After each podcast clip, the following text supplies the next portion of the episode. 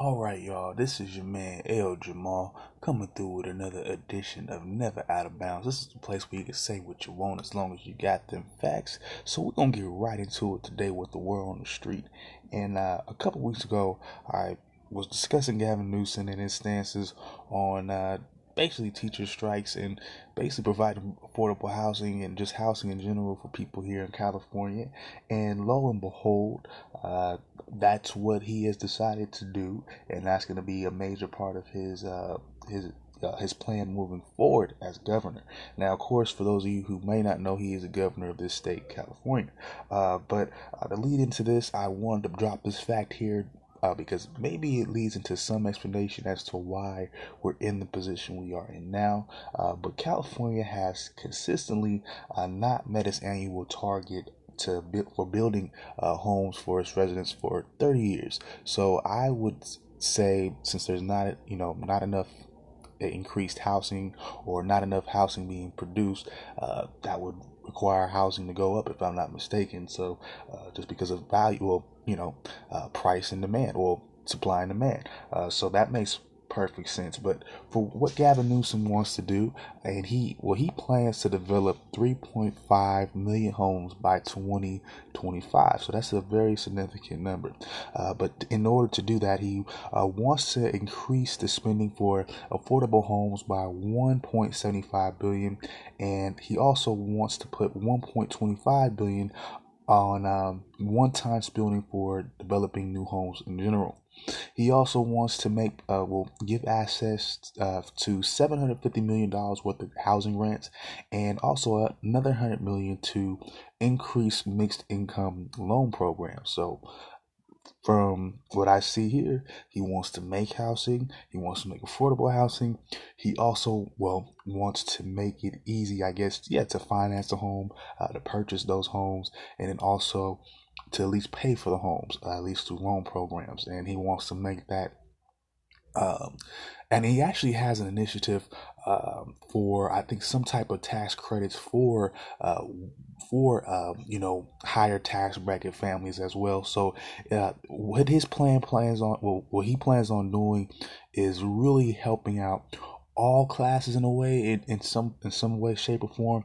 I you know I don't know if that's all possible, uh, but he would also he also wants to make five hundred million dollars available uh, to be set. Well, he wants five hundred million dollars to be set aside for tax credits, um, and also three hundred million uh, for low three hundred million dollars worth of tax credits for low income housing developers. So he definitely wants to end low income housing.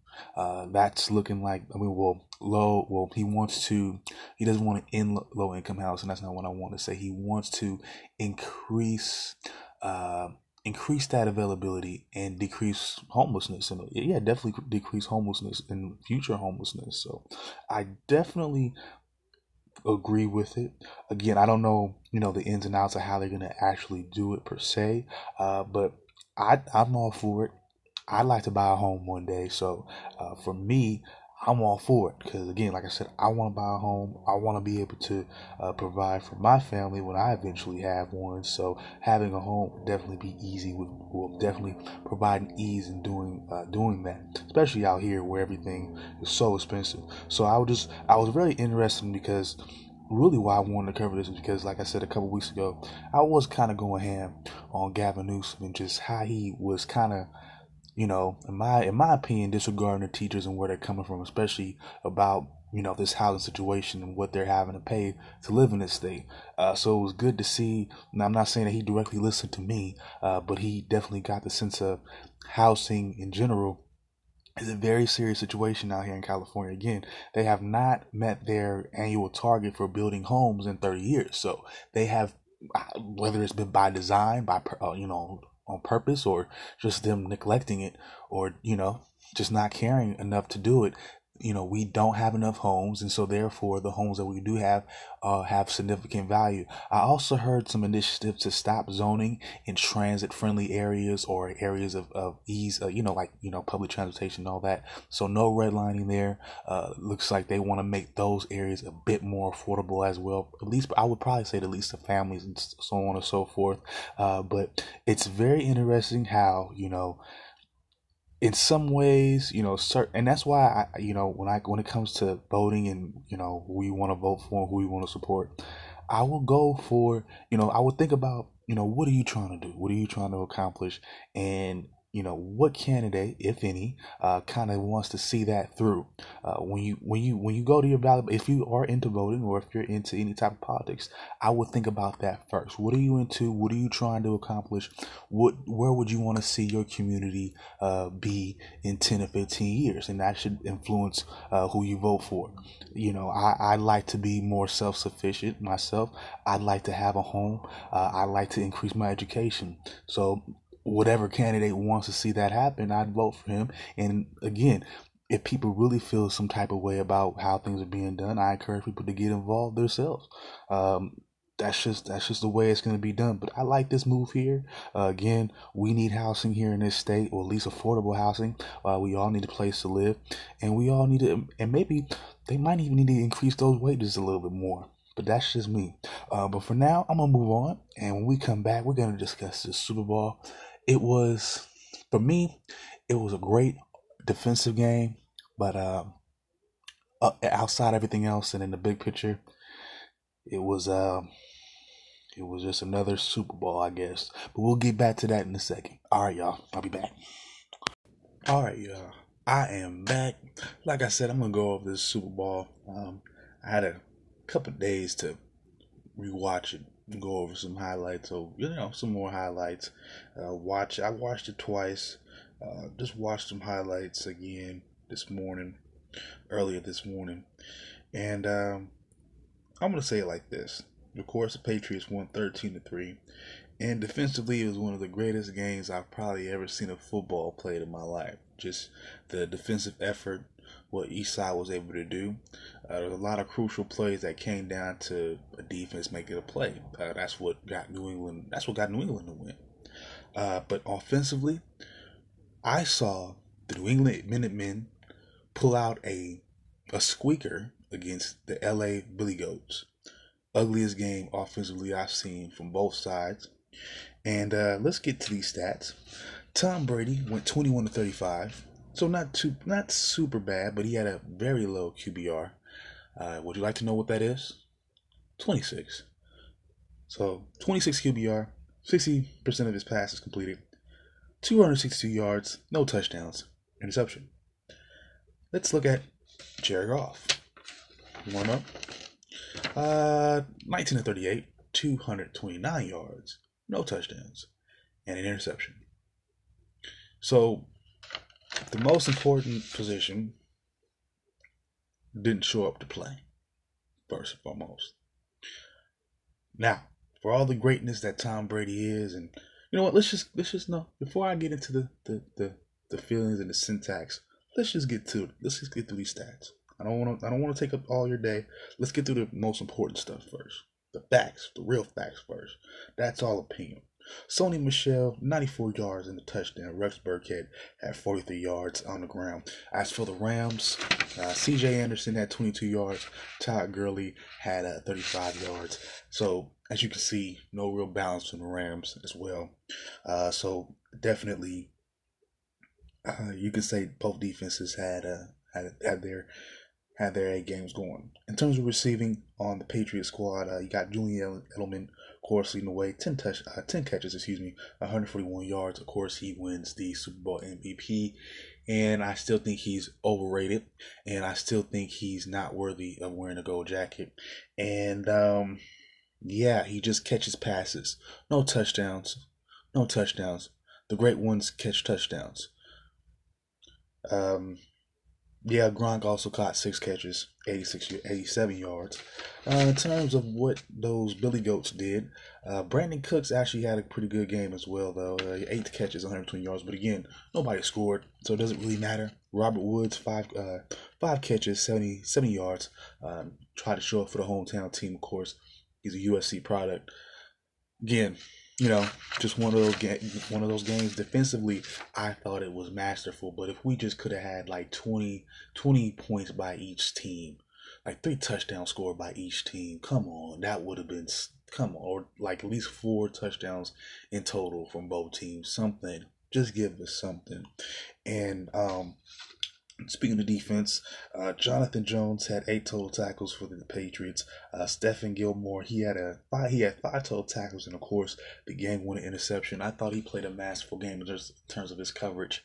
Uh, both squads really, of course, Edelman did his thing underneath, but he didn't burn nobody. Again, he didn't score. He just caught underneath stuff and you know got some yak, which is yards after the catch. That's for those of you don't know. But you know he ain't again. He's not special. None. I mean, I, oof, you know, for the Rams, like I said, let me get to these stats, and I'm gonna get into I'm gonna get into these get into how I feel.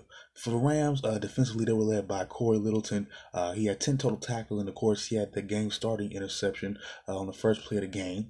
And also, uh, safety John Johnson had seven total tackles. But um, looking back on this game, uh, again, I called it the, the New England Minutemen and the Billy Goats, at least on offense. That I call it like that for a reason. For what it's worth, I know people are gonna tell you Tom Brady is a masterful guy. He's a he's a greatest quarterback ever. Not with uh, it, not with no touchdowns and interception. And as far as I as far as I'm concerned, this whole season he's been showing his age. And I'll, I'll give him this one. And just because what I'm seeing from the NFC, I know I know Kirk Cousins is garbage. I know Jared Goff. Jared Goff I, for one, I, y'all worried about Dak Prescott, him being good. I'm still, I'm still, the, I'm sorry. I had to open up. I had to open my book back up on Jared Goff, and I'm erasing stuff. I'm taking notes. No, I'm very, I'm questioning him because he makes. If he makes a couple throws, we're looking at a totally different game. But he just flat out didn't do nothing. So you can even give Tom Brady just maybe just just one more just out of just just just just out of just giving it to him, just to get out of our faces for the rest of our lives. After the after next year, they're done.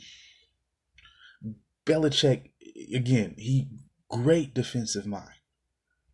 Couldn't do nothing to put this team, that team away or make them really look bad. I'm sorry. The Rams look bad because Jared Goff he's a very questionable quarterback now. He's been exposed. And it's not even that he got he got hit three times, he got sacked three times. Okay. Yeah, he had a little bit of happy feet, but the issue you he's had issues for the last part of this season heading into this game. This this this did not start in the Super Bowl. So you got to Tom Brady, you're a lucky motherfucker. You're a lucky man. Because I don't if Patty Mahomes is on that squad, I don't know if you win that game. You give Drew Brees that team? I don't know. They didn't they didn't run the ball that well like y'all did. Well, y'all had y'all didn't have hundred yards rushing, so both teams did not score, did not do that well offensively. That's the that's the thing. I, I can't take away too much from the game entirely because the defense has played so well, and you have to. That's you know you got to say that's probably a factor, definitely a real huge factor into why the offenses look so bad. But Jared Goff, come on. Whew you had if you had Brandin Cooks like twice, dude, and you could have won that game. You could have did it. Come on, dude. Terrible. Terrible. Oh God. And Tom, no. He's old. He's getting up there. I'm sorry. His age is showing. So is Belichick's on the offensive side. N- nothing new. Nothing special. Yeah, you know, I mean, for what it's worth, Tom Brady didn't even score the game winning touchdown. So it's not even like he had a great. You can't even really say that he was a real factor in the why they really won. Sony Michel scored that touchdown. I mean, come on. You're gonna run the ball ninety percent of the time, anyways. If you're that close to the end zone, nobody's gonna pull a Russell Wilson again. Come on, that's a gimme play. Ooh, they, they they they went power I and just said old school. No, they just used their head and said, "Look, we're right there. Just run the ball. We don't need to make this complicated. Just go home." This quarterback's obviously trash. He's he's given us so many blessings. His defense has been on our ass all day, not necessarily in in our quarterback's face, but outside of Julian Edelman and, the, and some of the gash plays Michel had, that Patriots offense was boo boo. Stop it. And it's nobody like it's not like Julian Edelman scored what it's all rated as either. I'm gonna say I'm I'm I'm sorry. Tom Brady is one of the luckiest quarterbacks I've ever seen. You you oh, oh my god luck, man. You, oh, you gotta be. You, tuck play, spy game. Man, Julian Edelman is a dope bean. He's a he's a he's a fuck he's a he's a damn steroid user, ab- abuser. Come on, man, y'all. Y'all be happy with this little rinky dink ass win that after nobody cared about after the second half. The average fans don't care about this game. I'm a real NFL so NFL fan, so I can appreciate the defense that was played. But I can see where these we, these these casual fans are like, man, that was boo boo. That was boring. Jared Goff, you disappointed America. It was on it was on you. You had two passes, but you couldn't do nothing. You trash, boo. You trash, bro, bro. You trash, boo boo. Yeah, I say it. You trash, boo boo. You just got got to do something about that, boo boo. That's that was boo boo. Your new nickname is Boo Boo. Yep. Jared Goff is officially Boo Boo. Is at uh, the LA the LA Billy Goats led by Boo Boo. Okay? That's what it's gonna be for me from now on. Until I see something different. Yep. And the and the and the Patriots are officially the Minutemen. I don't care what y'all say, they are the Minutemen. They didn't do nothing. They not special. They play good. Yeah, they play some solid defense, but they not. Nah, next year, I don't know. It's gonna be different. I, I just feel it. I'm not buying it no more. I'm not. I'm not feeling them no more. I'm not. I'm not. I don't think that. I don't see them as a threat. Mm-mm. They got. They got. They got really lucky. I'm serious. They got really lucky. Jared Goff had two. He's boo boo. He's boo boo child. He's honey boo boo now. He's not. I don't. He's not a credible quarterback to me at the moment. I'm sorry. I'm gonna have to. I'm. I'm gonna have to just state my feelings right now. He's nah. I'm sorry, Jared. It was on your it was on your doorstep. It was that, and in the fan base, the LA fan base didn't even show up to the game. Like, bro, y'all weak, y'all sad. I'm like, come on, y'all don't care. That's not a good sign for LA. That's why I say Tom might just get one more, and then I just hope he just go away forever. but for now, let me take a quick break and I'll wrap everything up with some uh, college basketball. I'm going to go over last night's scores. Uh, then we're going to go over the top 25 as well. Uh, yeah, I'll be right back, y'all. All right, y'all. I am back. And I'm going to wrap this up for today. I want to apologize for going ham on Jared Goff like that, but uh, it was just frustrating to see. Um, you know, both teams played pretty great defensively, uh, but again, that just it looks so terrible like that and had the opportunities that he did. And I'm already a Patriots hater. Like I'm a Raider fan, so everything they do is tainted, tainted. Because all I think about is Tuck rule. So I, man, I was just frustrating to see. And uh, like I said, they had multiple opportunities in my opinion, and they just couldn't come through. And it was mostly in my opinion on Jared Goff. But moving on, let's go through these college hoops. And last night, of course, we had some top 25 action that we're going to be going over. And uh, we're going to start it off with uh, number 16 Louisville getting a minor upset against number 11 Virginia Tech.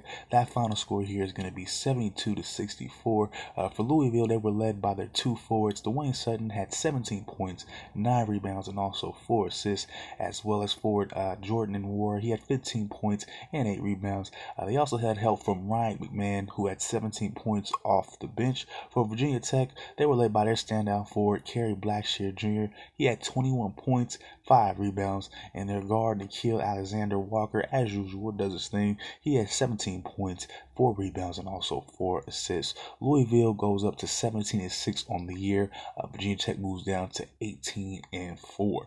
Uh, next up, we got number 17, Iowa State. Uh, they were able to get it done against Oklahoma. 75 to 74 is the final score there for Iowa State. They were led by their guard, uh, Marial Shayok, straight out of Canada. He had 16 points, 8 rebounds, and also 5 assists. They also got help from their other guard, Lindell Wigginton, 18 points, four rebounds, as well as Oklahoma. They got help from their two uh, forwards, excuse me. Kristian Doolittle had 19 points, nine rebounds, and two assists.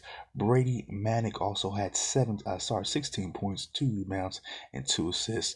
For Iowa State, they move up to 18 and 5. Oklahoma currently is standing at 15 and 8. Uh, finally, we got uh, Number 18, Texas Tech getting it done against unranked West Virginia. 81 to 50 is the final score there. Uh, for for West Virginia, they got basically all their scoring from their forward, Derek Culver. He had 23 points and 12 rebounds. Their next Their next uh, their next leading scorer will be Jordan McCabe, who had 17 points. Uh, next up for Texas Tech, Texas Tech, uh, they were led by their two guards, Brandon Jacobs. He had uh, 16 points and two rebounds. Uh, their other guard uh, Jarrett Culver had uh, 20 points and uh, sorry, not 20 points. I'm sorry, 12 points, four assists, and two rebounds. But West Virginia they moved down to 10 and 13, which has been a struggle, and they've been struggling so far this year.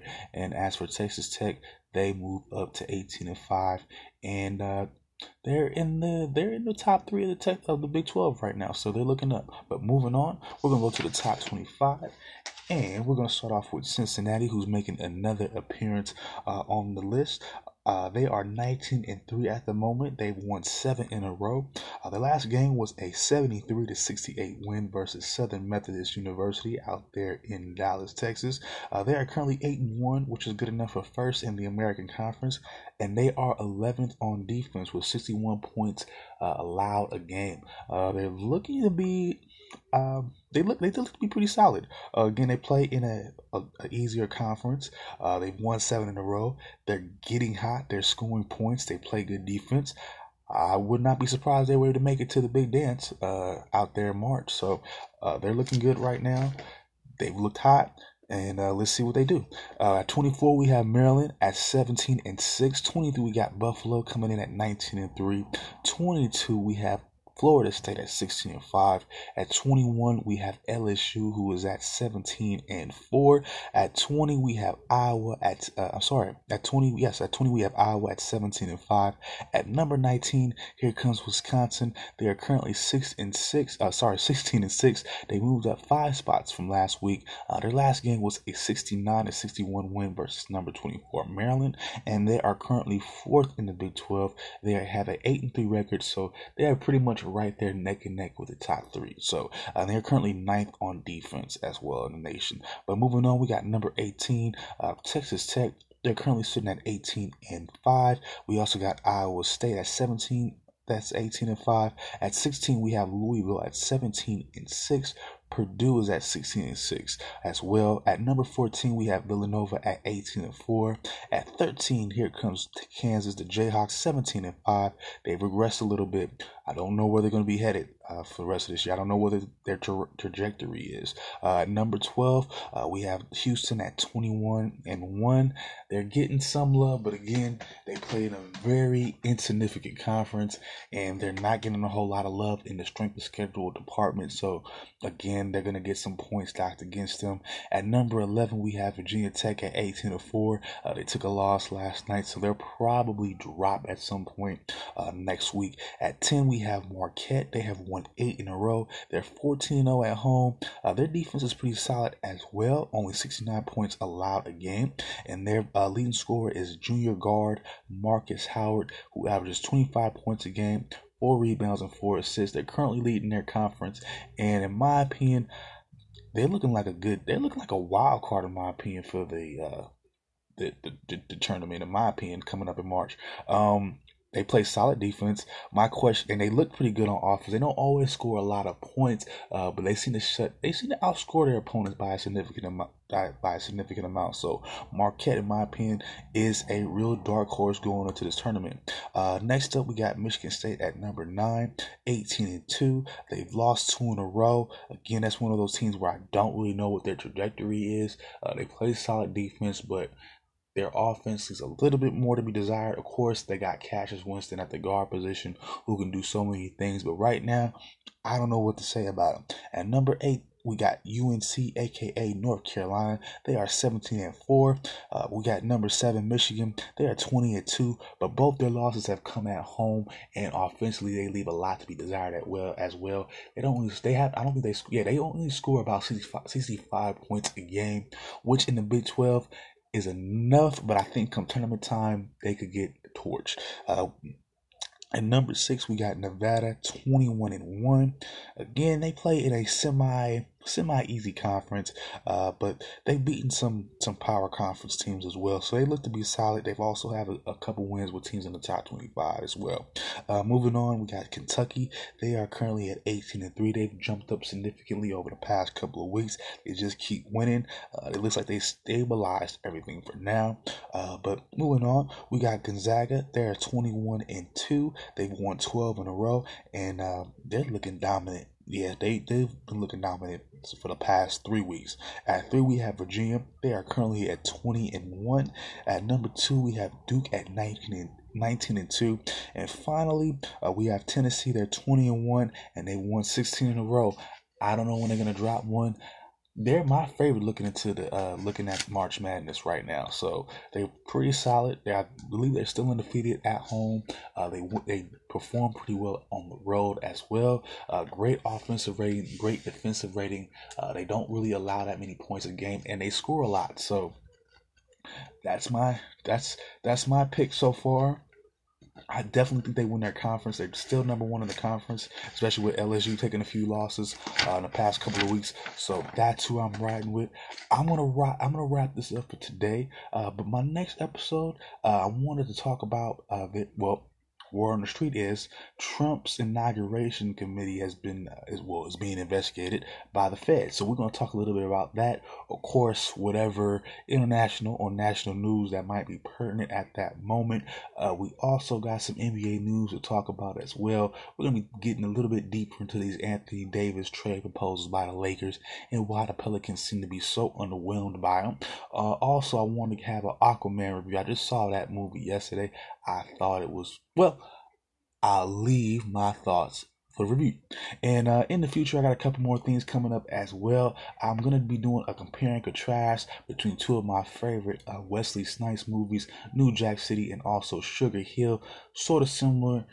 Course, they're different. Uh, we're gonna do that. We're gonna talk about it as well, and then also we're gonna do an NFL wrap up. Uh, my my biggest, uh, well, in my opinion, you know, my biggest takeaways of the season, biggest disappointments, surprises, so on and so forth, and just how I feel about the season uh, ending. And then also, uh, we're gonna have an MLB update, of course. Uh, we still got Bryce Harper and Manny Machado on the free agent market. I'll talk a little bit about that, and I'll probably be talking about some more um, some more notable free agent signings uh, out there in, ba- in the baseball world as well.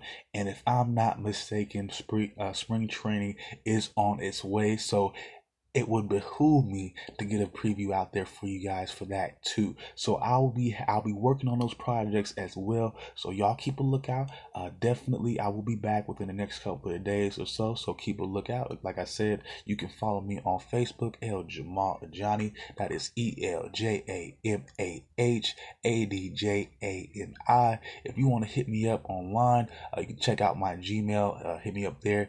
LJ Butler, E L J B-U-T-L-E-R, course 75 at gmail.com. You can also catch me on Instagram, El Jamal Johnny, of course.